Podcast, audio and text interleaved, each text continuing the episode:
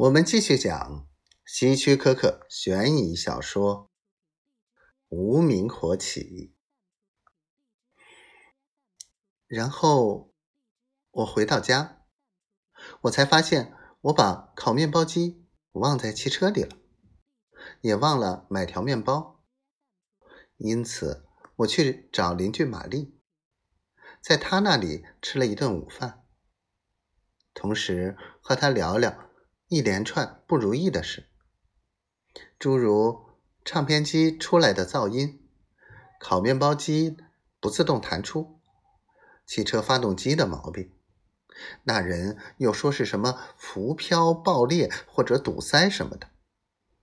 嗯，玛丽说她不知道汽车里有什么浮漂，她只知道钓鱼的时候才有浮漂，也许嗯潜水艇有。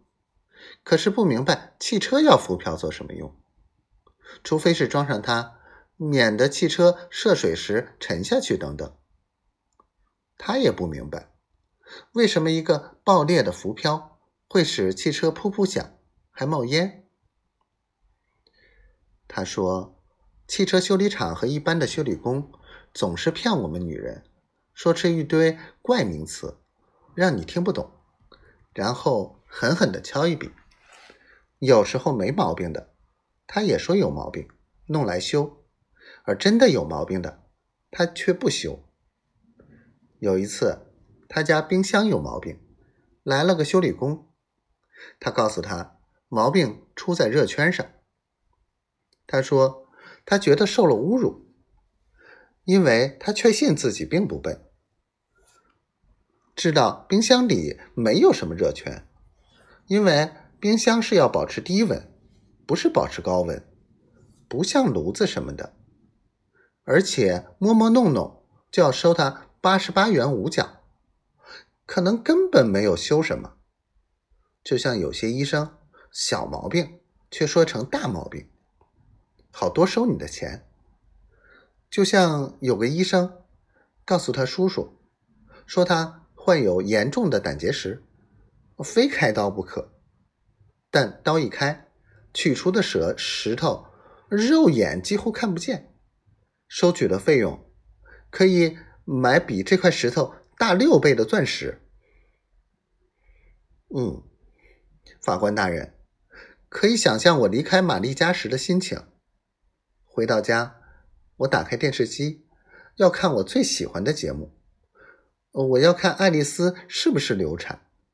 鲍比是不是发现自己的弟弟就是自己儿子的父亲？小彼得要变成女孩或者男孩？结果打开电视机，银幕跳跃，跳跃。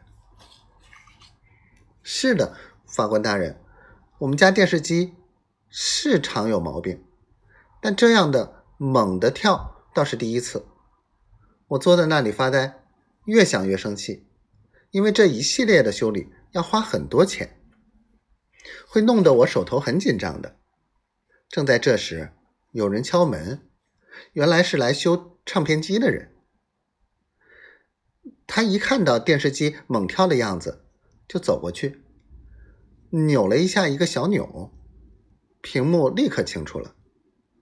他告诉我，毛病出在什么垂直控制上。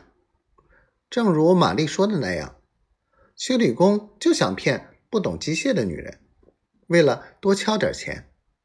他就是那样的，而我不让他得逞，因为我懂得垂直是表示上下，而他并没有做什么上下的事儿，只扭动了一个小钮。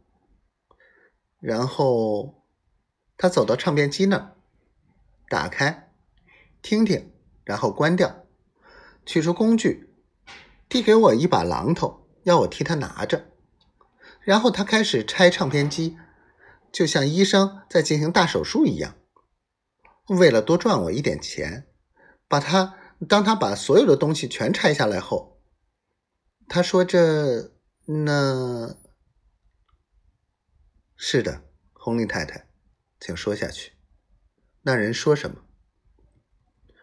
你不会相信的，法官大人。”他说：“我们家唱片机的低音大喇叭爆了，小喇叭的尖声线松了，然后，然后，然后你就，是的，法官大人。就在那个时候，我无名火起，举起他递给我，让他让我帮他拿的那把榔头，狠狠的砸了砸在他头上。